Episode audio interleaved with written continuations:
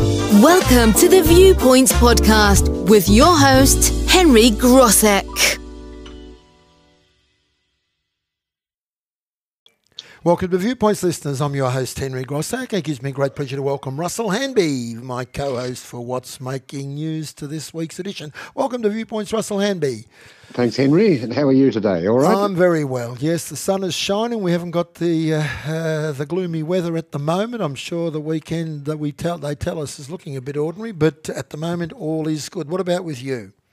Yeah, we've had a few showers uh, earlier, later in the week here, but uh, it's not too bad at the moment. Now I know we've got some homework. You might like to run through that. We're not uh, we're not giving you too much homework because you work hard enough as it is researching all the topics we do. But we we did have something. We were talking about the wonderful weather a week or two ago, and I think we raised the issue of an Indian summer, and you were going to check that one out. Tell us what happened. Well, I've done a bit of research, and they all seem to come to the same conclusion about the origins of it.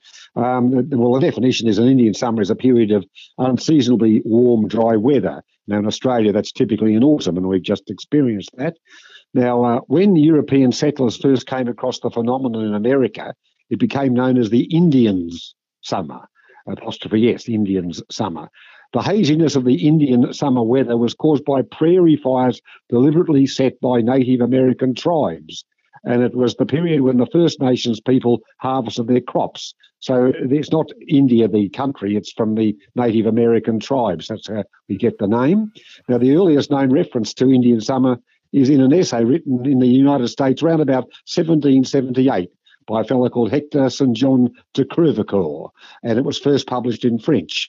Now, the idea of an Indian summer did not gain wide currency in Great Britain until the 1950s. So um, that's the origins of Indian summer. So why do you think it took until the 1950s, dear? What was the trigger for that? Why then? Why at all?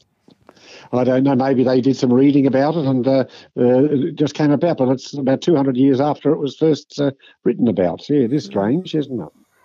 I sense more homework here. Uh, I noticed by your tone, Russell, you weren't overly excited. I mean, it is interesting. Why did it take 200 years almost to gain currency in Great Britain? That's a, it's a look. Thank you for what you found out. It's fascinating because I hadn't checked up on that one, and I hadn't uh, in pre- preparation for today knowing you do a good job. But I honestly thought it linked into uh, the country India rather than the the Indians of um, America, North America. Yes, amazing. I think it, I think most people would think that. So yeah. uh, there we go. Well, mm. well, what a what a um, educational aspect we bring to what's making news at times. It'd be interesting to see why it took. Uh, if you can, Russell, don't consider it homework. It's optional. Optional homework. I never did optional homework uh, when I was a student. I had enough trouble doing the compulsory homework. Here I am, all these years later, as school that principal. Might, hmm. Yeah, that might be a bit harder to work out that one. So Tell I'll. Uh, yeah, that would be harder. It's not like just looking up definitions and things, no, is it? No, no, no. Well, you like a challenge. we'll see anyway. I'll, we'll I'll see anyway. You know. We'll move on. Now, um, lots of things happening this week. Russell in the Age, awakened by the pandemic, young voters want to be heard. In all honesty, says 23 year old Malia Laik, I'm completely disillusioned with Australian politics. I don't think that voting anyone in is going to radically alter my life in the way I want it to. Uh, sad and sobering thoughts, and also a challenge to our political leaders, I would say. What do you reckon? Yes, I think so. Uh, and and uh, she's far from apathetic. She lost three jobs in lockdown and struggled when the federal government started withdrawing payments in uh, late 2020. Now, what uh, they've found out is that voters over 55 and over, they actually make up 40% of the enrolled voters eligible to vote. That compares only with 25% of the uh, 18 to 34 year olds. So, just based on the numbers, uh, they're dominated by older people, and uh, it's felt that they would therefore older people have a, a, a disproportionate say on who will govern. Um, and now, during the pandemic, mental health uh, issues spiraled, casual workers were laid off, schools and universities went online, and now young people became more politically aware. And uh, they probably don't admit to doing it, but they many watch the daily premiers' conferences, uh, press conferences, and also parliamentary live streams, and actually became a bit more knowledgeable about uh, government and politics. Uh, issues that concern them uh, and make them think how they're going to vote and concern things like mandatory vaccinations. Uh, they're also worried about the cost of living, their top concern for the 18 to 34 year olds, and affording medical care and housing is a, another issue. Uh, and they want, I suppose, like we all do, they want honesty about policies, not just smearing their opponents. Mm. And I give credit to the age for that very, um, I think, uh, comprehensive and uh, telling uh, portrait they have presented of the views of young people, the 18 to 34 year olds, and uh, there's some interesting stats and figures and opinions in there of great interest to me. Um, look, it's almost a Pyrrhic sort of uh, plus, but the fact uh, of the pandemic for some of them said that it's actually been there, it's galvanised them f- to developing interest in politics. Um, from that angle, that's a good thing um, because we want our young people to be invested in because ultimately, Russell, um, they're going to be the ones that are going to be our politicians, uh, leaders and workers and whatever else, uh, family people, the lot um, of the future. And for them to have to be uh, politically savvy, take it seriously, is actually uh, going to be a really good check and balance on what we're doing because there's there's a lot of things need to be, I think, fixed up with our uh, not just our political system, I would say, uh, our media system, and also. Um, the people at the pointy end of it, that is the voters, because uh, there is apathy out there, and you can't just blame the media and the politicians for that because we need activists, uh, whatever their persuasion, to help fix things up. So good on the age for profiling that, and good on those young people for airing some very interesting and thought provoking views. There's my speech. That's right. Yeah. Is that a school principal speech? yes, I think so. Yeah. That'd, get, that, that'd go in your newsletter editorial or something, wouldn't it? oh, but I mean it. I mean, I, I, really mean it, and I've had a look through there and uh, see uh, what what they're saying and, and what they're going to be doing, and I think that is uh, that's a good thing. What you, what's your view of what, what you read well, from their viewpoints? Well, that's right. And normally, uh, I think young people think, oh, it doesn't concern us. We, we have no say and get apathetic or uninterested in it. And uh, it seems that, uh, as you say, the time they had more time on their hands, I suppose, to, to get involved with uh, finding out about politics and other issues. Mm. And it's very interesting when you look at the graphs of um, of uh, age and voting choice from the uh, the election, the Australian election study. That is from where this emanates. That uh, that sample poll and uh, the 18 to 24 year olds. I won't reveal it. People can check it out themselves. But the 18 to 24 year olds' intention to vote, as they say it, is markedly different to that of the 65 plus uh, year age group, and you can see um, a continuum of, of change all the way through that flows from the 18 to 24 year olds through. You can see the flipping of the um, of the uh, preferences there and the choices. And I think our politicians on all sides could take a good hard look look at that if they want to appeal to a broader demographic than they already do. Fascinating stuff there, Russell.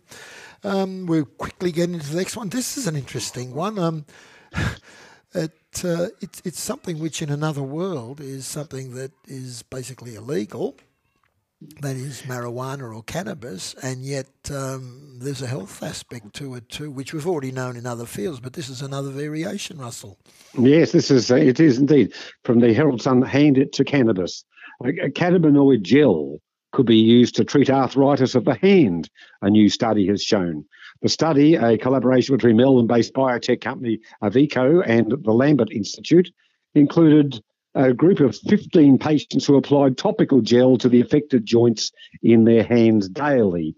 And in fact, after applying this gel to affected joints in their hands, they experienced significant declines in pain. They had increased grip strength and better functionality to their hands. And many were able to return to sport and hobbies. Now, there's an app that they have got to set up which uh, tells patients to apply the gel three times a day and test and record grip strength at night. And they're also questioned about their pain. And it turns out after four weeks, the biotech company Avecho found that pain was much reduced and grip strength improved.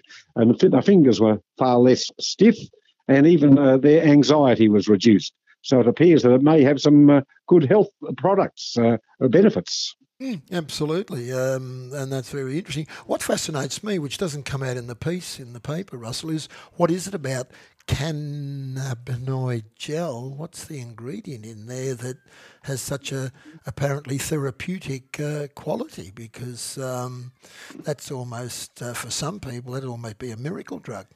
Yes, uh, whether it's got similar qualities to the uh, medicine that you can get, you know, for pain. Mm, interesting, very interesting. We need to take a short break, Russell. Um, don't go away. Welcome back to Viewpoints, listeners. I'm your host, Henry Grossack, and we're in the middle of What's Making News. Welcome back, Russell. Thanks, Henry.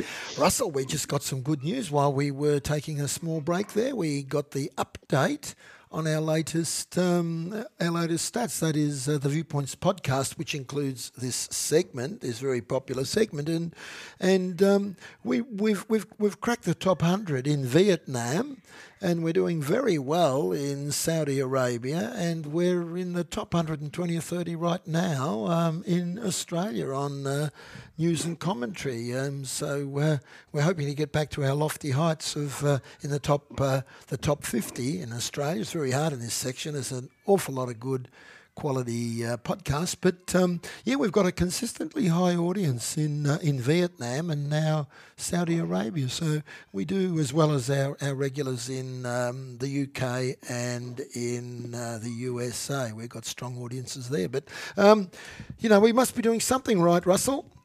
I guess so, yeah. It's, it's very pleasing to hear that, isn't it? It mm. is absolutely now that we've given ourselves a pat on the back. But thank you, listeners, for having such confidence in uh, in our our show, uh, What's Making News, uh, which is also part of which is part of the bigger picture that uh, connects those ratings to where they are. Um, Russell, this one's uh, this one's an issue. Heart data shockwave in the Herald Sun. Heart attack survivors from low socioeconomic areas are more likely to die in the year after their attack. A shocking analysis of Victorian hospital data has revealed. In one, in some ways, Russell, this segues on from the fact that people of lower socioeconomic background tend to have, uh, uh, among other groups, uh, poorer health outcomes and life expectancies, uh, and in that sense, sadly, it, it, it, doesn't run against a long trend, does it? No, it's sort of uh, not. It's unfortunate, but it's not all that surprising, is it? That When we hear mm. about things. Then the Baker Heart and Diabetes Institute found socioeconomic disadvantage increased the risk of death and hospital readmission compared to those who lived in advantaged areas. Uh, the study found this cohort were less likely to receive intensive inpatient treatment. And uh, the research found there were inequities and disparities in our so called universal health care. Uh, there was a study of 43,000 patients from 30 year olds up who uh, were discharged from post heart attack admissions between 2012 and 2017. And they found a high mortality rate in, increase uh, was among the disadvantaged patients. So there does seem to be a, a big difference there you know, based on one's advantaged areas that you live in. Mm. Um, I think the saddest part of that news is that it's not it's not a shock, Russell, which which which indicates we've, there's something there that we've neglected to address um, over a long period of time, and that is to um, have our lower socioeconomic uh, areas of the community a better catered for and not so poor. That's right. Yes. So uh, I don't know uh, what the governments can do about it, but I suppose uh, hopefully they study these uh, figures and try to come up with solutions. Well, maybe if they had policies that we ended up with a society that didn't have such a differential between the haves and the have-nots, that might be a good starting point for um, all politicians and political parties when they seek our vote at elections at whatever level, Russell. That's right. There's yes. A, there's another little speech from someone who's not a politician. um, city moves. This is an interesting one, Russell. The next one isn't it? almost obvious once you read it, but counterintuitive initially. Yes, uh, from the age uh, uh, city movers snub jobs in the regions. More Melburnians who make sea or tree changes are well educated and want to keep their city based jobs, contributing to higher house prices and cost of living pressures in regional communities. Yes, a year or so ago we heard everyone was having, going to the good life in the country, and uh, but of course we did hear that all you need is an internet and you can keep in touch with your city-based employment, and that's apparently what's happening. many people who've left Melbourne believe their future job prospects remain in the city. Uh, Peter Ginn, he's a researcher at Melbourne University, says that 40% of 416 respondents to a, to a 2020 survey worked for metropolitan employers and uh, that rose to 65% during the pandemic. Got something in my throat there. uh, regional Victoria has experienced double digit house price growth over the past year as more people leave Melbourne. The provision of infrastructure and healthcare as a demand increases is causing some strained relationships between newcomers and long standing residents. There are issues like uh, schools and even shop parking, where they're going to shop park uh, for shopping uh, can be an issue, and uh, regions are still struggling to find workers in key areas like education, law and accounting, health and construction. Well done, Russ. I'll give you a break now. I tried to interrupt there a moment ago. I know exactly how you feel. It's when you're on the when you when you're on the verge of sneezing or coughing, where you have got a tickle in your throat, and uh, you need that glass of water or that opportunity to clear your throat, and you haven't got it. It becomes very very painful, and uh, that sort of thing is something which I just contrived. yes, we, he got me doing it now. I'm clear it's an awful feeling, and I hope you've had chance now to clear up. yes, hopefully we're all right now. Yes, we do apologise uh, to our listeners. Um, this is what you'd call a grainy interview in more ways than in more ways than uh, one. You've just given me a tickle in my throat here, Russell. I, did, I didn't have it. It's psychosomatic. God knows what it is. It, it, it might be, yes. But and you, and you're back to that issue. Yeah. So the city people aren't really uh, working in the country jobs so much, but still working at their city uh, ones, which. Uh, it causes, of course, the house prices have gone up a lot in the country, haven't they? Now, look, it, it yes, it causes another issue too, Russ, having grown up in country town, and that is um, the old country town city slicker syndrome. And there's a lot of people in my when we were younger who would come and work in the banks, the schools, the hospitals for a few years and move back to the city. And it takes you a few years to become embedded in country towns. They don't just they're very friendly. Um, but they don't just embrace you lock, stock, and barrel because to, to a large degree, these people are transients. And so uh, there's a bit of an ambivalence towards them, and that was even when we were working in those country towns. But if you're in the country towns and you're either telecommuting to the city or keeping your job in the city and commuting, um, I suspect that that's going to make an integration with the community, the local community, even uh, even more more challenging. Um, notwithstanding the house prices going up, uh, that of itself is an issue because the locals do get peeved that they can't buy properties in their own uh, in their own uh, towns. And I, I was watching a, an international documentary on this on Britain. I don't think we'd be far behind them.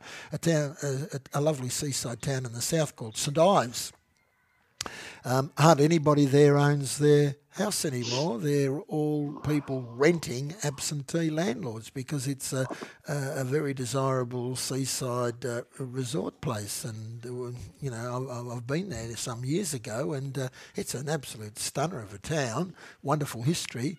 And of course, there's a hollowness to towns when either you don't really have a local community as such, or where you've got part of your local community that's only partly invested in the community. So, in the long run, Russell, it's going to be interesting to see as we move into the next stage of, you know, um, COVID Mark four, five, six, or whatever it is, how this city moving to the regions pans out in terms of the socio-economic impact on people. Very interesting. Yeah, you also wonder if it'll be lasting for some people, whether they're just doing as a bit of a holiday almost now, and whether they they look around and think, oh, we'll go back to the city and that also creates other issues, doesn't it? Well, it does. I know some people who did that. They well, they actually didn't. They moved to other states.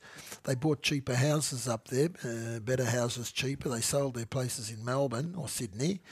And then when they wanted to go back, they found out that uh, whatever value they'd increased in their property in in the less expensive states and cities coming back, Melbourne, Sydney became um, almost uh, prohibitively costed, and they found it very difficult to come back and buy a house in. So it was, it was uh, it, there's a lot of issues involved. Odd spot, Russell, as we rush through to the last part of the segment.